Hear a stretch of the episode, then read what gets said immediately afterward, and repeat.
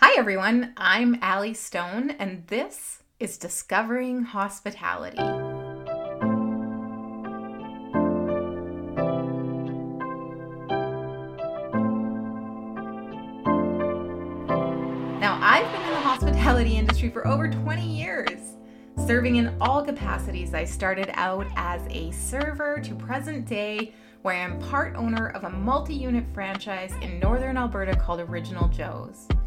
My journey continues to the Inspired Leader, which I founded in 2020. Through this, I help leaders from all industries create meaningful careers.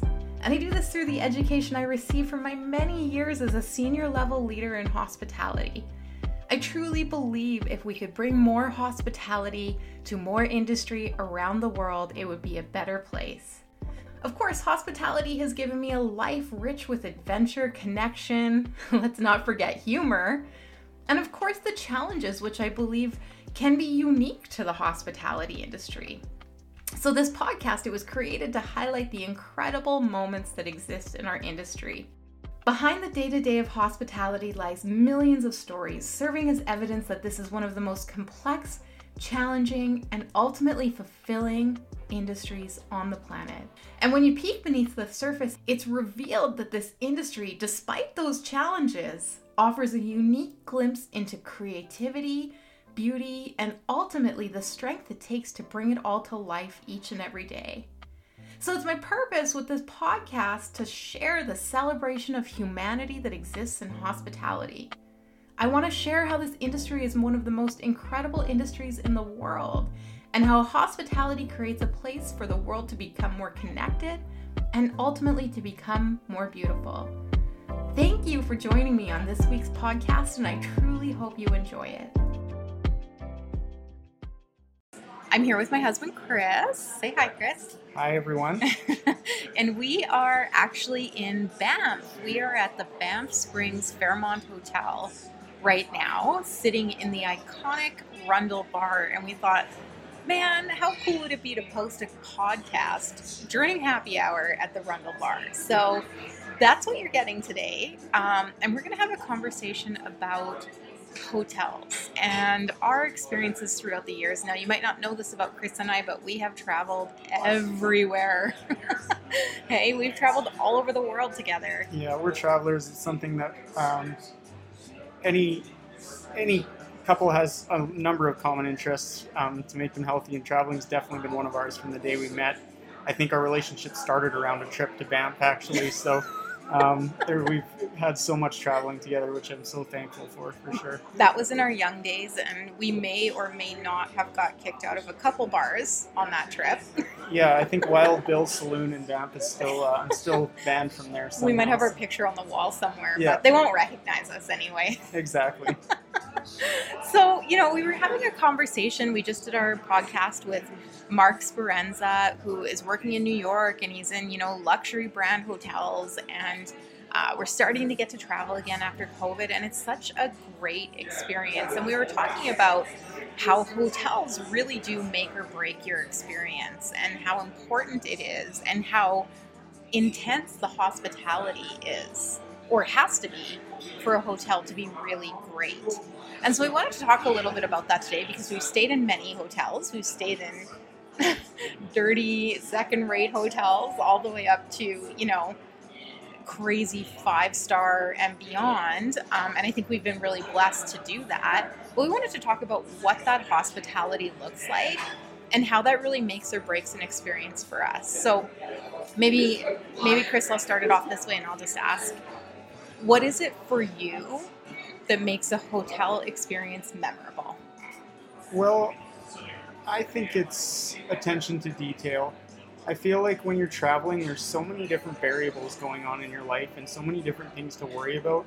But when they can offer you a level of comfort with, you know, a warm, comfortable bed and amenities that are available to you and a great place to relax after a day of being out and touring around, it's the difference between a great trip and a trip that's somewhat stressful and chaotic sometimes too. So I think we should tell some stories on this podcast, because we have some good ones. So I want to start with a bad story. You're gonna laugh when I bring this up. I don't know if it's in your mind, but so you're talking about this like warm bed to sleep in, and so my sister, Chris's sister-in-law, Jillian Verhey, she's been on the podcast as well.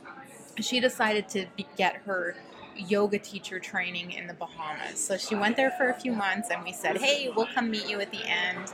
And we were a little strapped for cash at that time, but we thought, we'll go to the Bahamas, we'll hang out with her. And so we booked this all-inclusive in the Bahamas, which, if anybody knows about the Bahamas, it's not an all-inclusive place. No. And so we booked this, I'm going to use the term resort very lightly with parentheses, but it was like, I remember laying down to go to bed, and it was like a rock. Like, the bed was the worst, and I was so tired on that trip. And I also remember being at, like, the buffet, and you going to grab some cereal in the morning, and a cockroach crawling up your arm. That did happen. The pool was murky, the hot tub was disgusting, like, all of it, it was just all, you know, and... Did we stay or did we do something else? I feel like we might have... Well, we refused to eat there. We ate out for the rest of our trip, but I think we continued to stay there. But, you know, like, it really... We haven't been back to the Bahamas since. And I really do think it's because of the memories we had there. It's a beautiful place. Beautiful beaches, Atlantis, all of, like, fun stuff that we did. But the experience in that resort... And I don't even know what it was called, and we don't need to shame these places on a podcast, but... like it's crazy how it doesn't even become part of your decision-making process after. Yeah, it's wild the impact it had on that. Like you were saying, the Bahamas was a beautiful place that we likely would have visited again, but just the experience around hospitality at that one hotel just kind of turned us right off of it. Yeah, so. Yeah, it was crazy. And so, okay, so we're at the iconic Banff Springs. We love this place. Like, we've been here, I don't know, many times. It's out our back door. It's one of our favorite places. What is it about this hotel in particular that keeps you coming back to it? Definitely, I mean, there's a lot of things that go into the Fairmonts. The properties are amazing, and they're... You know, they land these beautiful properties all over the world, which is absolutely amazing. But it's 110% the hospitality. Like, you cannot beat it. And I don't understand the magical formula, how it's uniform across the world internationally. It's amazing, but they pull it off every single time you are in there, that they're looking after you. Sometimes the bellhops are calling you by name when they find out your room number, and they're doing everything they can to make sure that you have a wonderful experience. I think also for me, at least here at the Springs, the amenities, like those really do it for me. They have, if you haven't stayed at the Banff Springs before, they have this heated outdoor pool, and it's so beautiful. Like, you can look at the sun rising or setting on the side of the Rockies, and you can be in it any time of year. You can be in it when it's minus 30 out. It's literally like a pool that's a hot tub. And everybody just lazes around in it, and it's such an incredible experience. And then I woke up this morning and I went down to get us coffee, and there was an East Indian wedding happening. So they I think they go all day. Anyway, everybody was all dressed up, and you could tell they were all excited. And the people in the hotel were walking around, and you could tell they were on kind of like high alert, but they were walking around trying to make sure these guys had everything they needed for this wedding today. And I just thought, oh, that's so cool, right? Like, they're not going to have a bad experience at all. Nobody at this wedding today. Yeah, and that's absolutely massive. Anybody who's married or has been married knows that that is an important day. And if anything goes sideways, it's not good for anyone involved. And it's clear with a wedding of that size, the Fairmont felt perfectly comfortable to be able to handle it and execute it perfectly. It's amazing to see that they can do that. Yeah. And so, yeah, it's very interesting. And so, like, we've had so many incredible experiences. I think back to the year of the Boston bombings. What year was that? That would have been 2013. Yeah, that was a crazy year. So for those of you who might not know, Chris was a competitive marathon runner, maybe again one day, but not right now. But ran Boston 6 times? 6 times. Yeah, like, we were in Boston so much, it became like our second city. Like, we loved it. And so fortunately or unfortunately, we were there the year of the Boston bombings, and that was, yeah, we're doing great, thank you.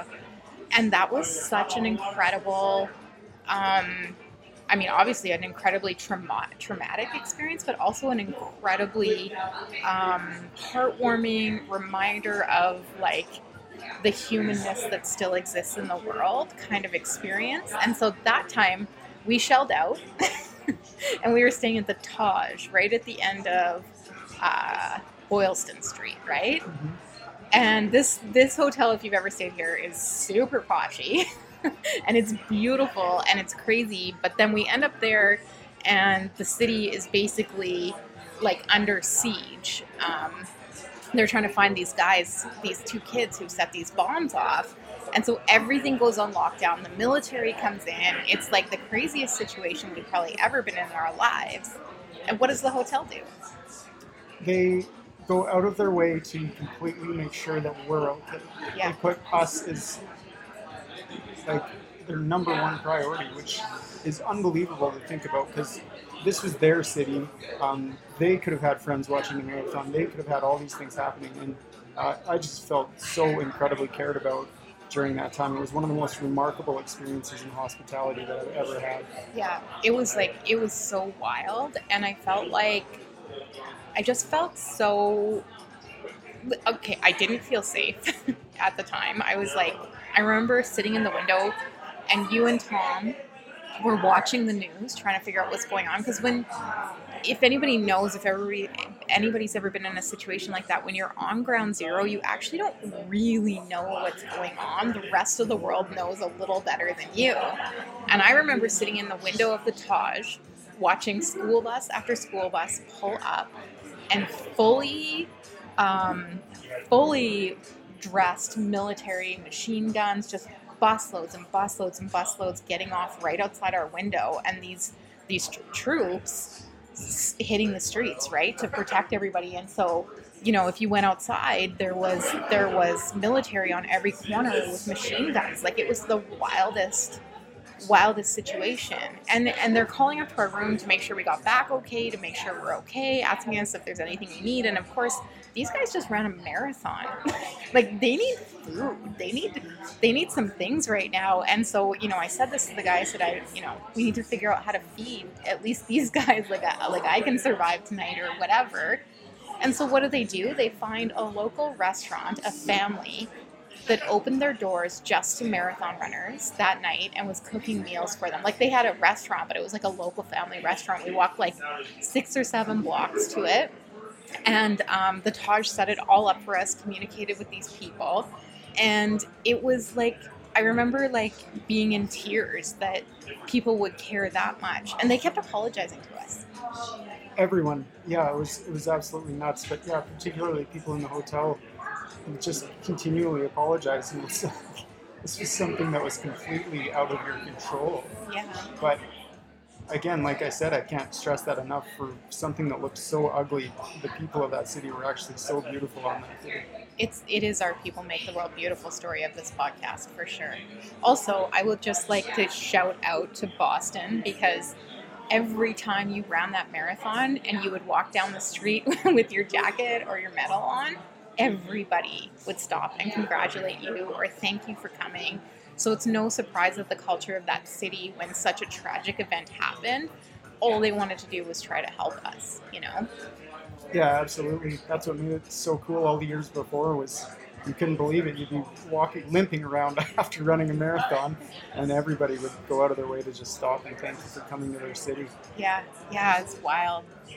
And so what other kind of hotel experiences have we had that have really kind of defined what's important when it comes to hotel hospitality for us? Well, there's definitely been a number of them. We've stayed in Airbnbs. Yeah, Airbnb. I mean, does Airbnb count? I don't know. Do we add that? For sure. Yeah. I actually think Airbnb does count, because hosts, we've had very different experiences there too. We've had ones where hosts have put up these pictures of a beautiful property and it hasn't been what it's been, and haven't cared and haven't wanted to rectify the situation, and other ones where they've gone out of their way to make sure that everything is just as advertised. And so Airbnb, if you're the type of person that wants to run that, it is part of hospitality. I completely agree. Yeah, you should understand hospitality if you want to run Airbnb. I'll never forget the loft we stayed at, or like the penthouse suite we stayed at in Spain. Now I say this like it was really potchy. It was like top floor of an apartment building with a really nice patio that looked over San Sebastian, Spain. And it was like downtown, and we wanted it because it was right in the, you know, like the food district. And if you know anything about San Sebastian, it's like the home of the tapa, and many, many famous chefs have trained in San Sebastian, or if you're from Spain, Donosita is what it's called. And it's just an incredible culinary experience. So one of our friends recommended it to us, and we went out and tried it. And I'm trying to remember the name of the guy, but he was so incredible. I feel like he checked in with us every day, asked us if we knew where we were eating, what we were doing, gave us recommendations. Like he was incredible. It was unbelievable. And the thing that I remember about the experience with him was the enthusiasm that came off of him too when he was making these recommendations. It made you excited for the experience that was coming your way. And he just talked with such passion that it really... you know, looking back on it, it sparked a lot of the passion that we have when we talk about that place and that trip and the memories that we had there. Yeah. And you know what? We had so much, we drank too much on that trip for sure, but we had so much fun. I ate some of the best food I've ever eaten in my life. Oh, we went to Akelarre on that trip. So that was only twice in our life. We've done a 3-star Michelin restaurant. I'm getting off hotels now, but we did True in Chicago, and then we did Akelarre in San Sebastian. And Akelarre, everything was, it was like a magic trick. Everything was like a surprise. If it looked like it was vegetarian, it was meat, and vice versa, and something was hiding in the food or whatever. But the hospitality throughout that whole city was incredible. Yeah, that was beautiful. That was unbelievable experience as far as hospitality went. And yeah, just sitting in that restaurant with floor-to-ceiling windows overlooking a rocky ocean, I feel so spoiled to have had that experience, that's for sure. Yeah. I mean, we splurged on it. It broke the bank for sure, but it was totally worth it. And so, you know, you might be listening to us and thinking, oh my God, you guys stay at the Fairmont and you go to these 3-star Michelin restaurants. Well, we only do this because we love the experience of it, and we believe in great hospitality, and we go, like we've spent our lives together seeking the world for it. Absolutely. And we've always shared a motto that anytime you can trade money for experience, it's completely 110% worthwhile. I mean, money for things is great, sometimes you need it, but money for experience is a worthwhile trade 120% of the time, in my opinion. So. Yeah, 100%. So let's stay in Europe for a few more minutes. We spent some time in Bruges, where most people in Belgium would go to Brussels, and we chose Bruges. It was like the lesser known of the two stops. And I think we stayed in a hotel there, but the hotels in like smaller European cities like that really are like Airbnbs, or sorry, like B&Bs, like bed and breakfast, right? And what I remember about Bruges was our hotel room was in like this old house that they had turned into a hotel, and our window looked back onto like this private secret garden that was only for hotel guests. And every morning we woke up and they made breakfast for us, and they were asking us what we needed, showing us around town. It was just like such an incredible experience. That was a hospitality town, absolutely. And we went to some beautiful restaurants there too. I think the one Pompolou we went to was absolutely... Pompolou is mushroom in Belgium. And it's so mossy and wet and damp there, if you know anything about Belgium. And it was very perfect, hey, for that town. Yeah, absolutely. It was on spot, and yeah, it was just on point, and it was just incredible, the ambiance and the way it fit and the look. It was amazing. It was an unforgettable hospitality experience there too. And I guess I'll never forget all of our trips to Paris. Paris started to be out. So our very first trip to Paris, I think we spent a week there, and we just did Paris. It was our sole first trip to Europe. But since then, we have made it a habit, if we go to Europe, to spend a night or two in Paris, because it's a great hub, and Paris is just an incredible city, and every time you turn a different corner, you find something new. And so I think we've been to Paris 4 times now, and every time stayed in a different area of the city, and it's been remarkable every time.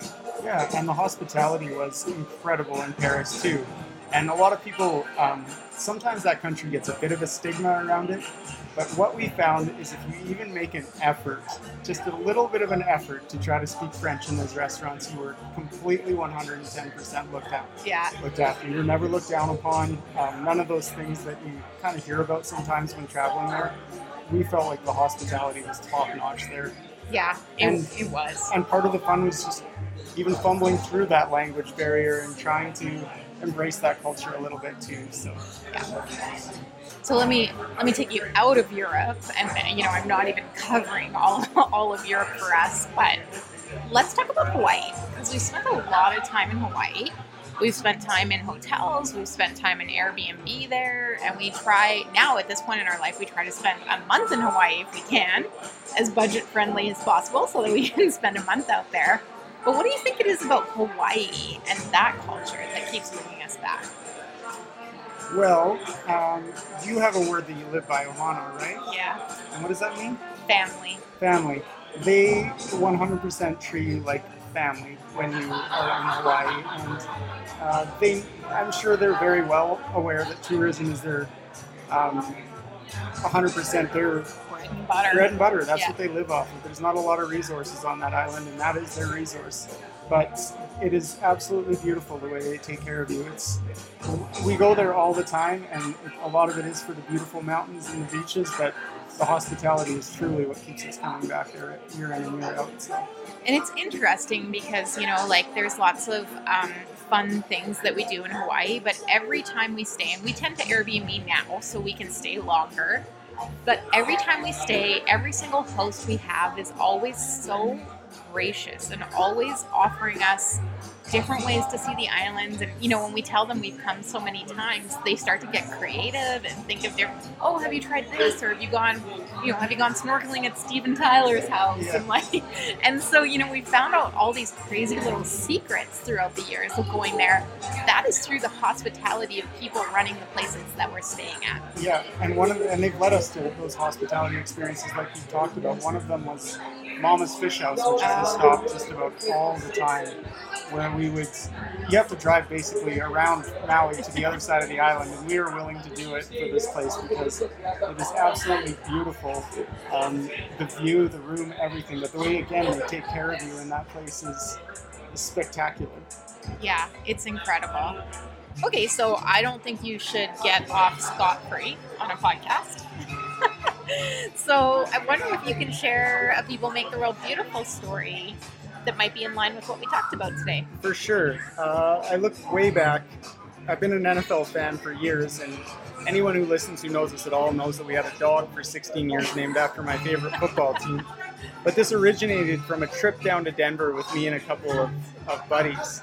And as we were talking about, the hospitality in the United States is off the charts. But this guy who our friend had sort of found somehow down there, I don't remember the story by that, we met him down in Denver, and he showed up, and we met him in this swanky hotel and had brunch. And this was probably $100 a person brunch, and we were these kids. We didn't have any money. You guys, let me just be clear. You guys were so young. We had, we were early in our relationship. I was 19 years old. Yeah. And so we're at this place, this swanky place. And we're wearing our football jerseys, and people are walking around in suits and everything. And this guy shows up, and he gives us the tickets. And we try to give him some money for it, and he says, no, the tickets are on me, and I'm paying for your guys' brunch today, because I think it's so incredible that you guys made the effort to drive all the way down here to see my football team play football. And this is what he did for us, perfect strangers. So when we say the hospitality in the United States and those people are beautiful, it's true, and that's all the stories. We talked about Boston, we talked about all these different situations we've had down there, but that was one of the most incredible ones for sure. So I just want to be clear that you guys literally drove from Edmonton down to Denver with the intention to buy these tickets off this man, and when he found out you drove from Edmonton, he gave them to you for free? Yeah, just gave them to us, yeah. Well, that's a People Make the World Beautiful story if I ever heard one. Yeah, it was amazing. Very, very cool. You guys had a real adventure on the way down, too. We did, something that still haunts my dreams to this day. So we tried to do the whole drive in one night, and we're driving in my friend's 86 Oldsmobile Cutlass Supreme or something like that. It was a Sherman tank, and a deer ran out from the side of the ditch, unfortunately, and he just blew this thing to smithereens. And it was awful because I'm an animal lover, and I was horrified. But the reaction from all three of us was just incredible. My one friend in the passenger seat was screaming. I had crushed the drink cup I was holding in my hand and was just paralyzed with fear and shock and remorse over what had happened. And the guy who was driving, like a cold-blooded killer, just said, "Wow, that'll get your heart rates going, won't it, fellas?" And that was it. The poor deer was gone. Oh, man. Well, I'm glad you went on that trip, and I'm glad you had a good time. I did, yeah. That was the only slip-up for sure.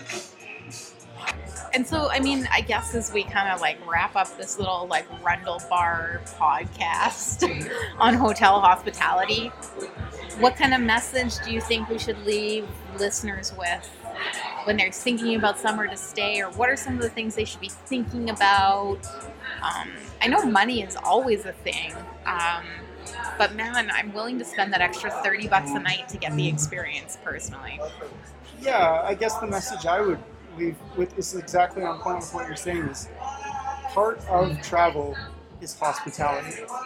So don't, it's not the place to try to skimp when you're traveling at all, 100%. And shelling out an extra few dollars to try to experience something unique or something that's specific to that region is 110% worth it. Totally. Agreed. So let's cheers to the Rundle Bar. And thanks for hanging out with me today. Thanks. It was my birthday weekend. It was amazing. I love you. I love you too. Thanks for having me. Well, that's a wrap, everyone. Another week of discovering hospitality and one more amazing guest on to share their beautiful stories. Thank you so much to all of you, our listeners, for your continued support. The success of this podcast is totally because of all of you, and to that I owe my deepest gratitude. Now, if you enjoyed today's episode, share it with a friend. And as always, don't forget to rate, leave a review, and subscribe to this podcast. I love hearing your feedback. And remember, the world is always made more beautiful by people like you. Don't ever forget it. Until next week, take care, everyone, and we'll see you then.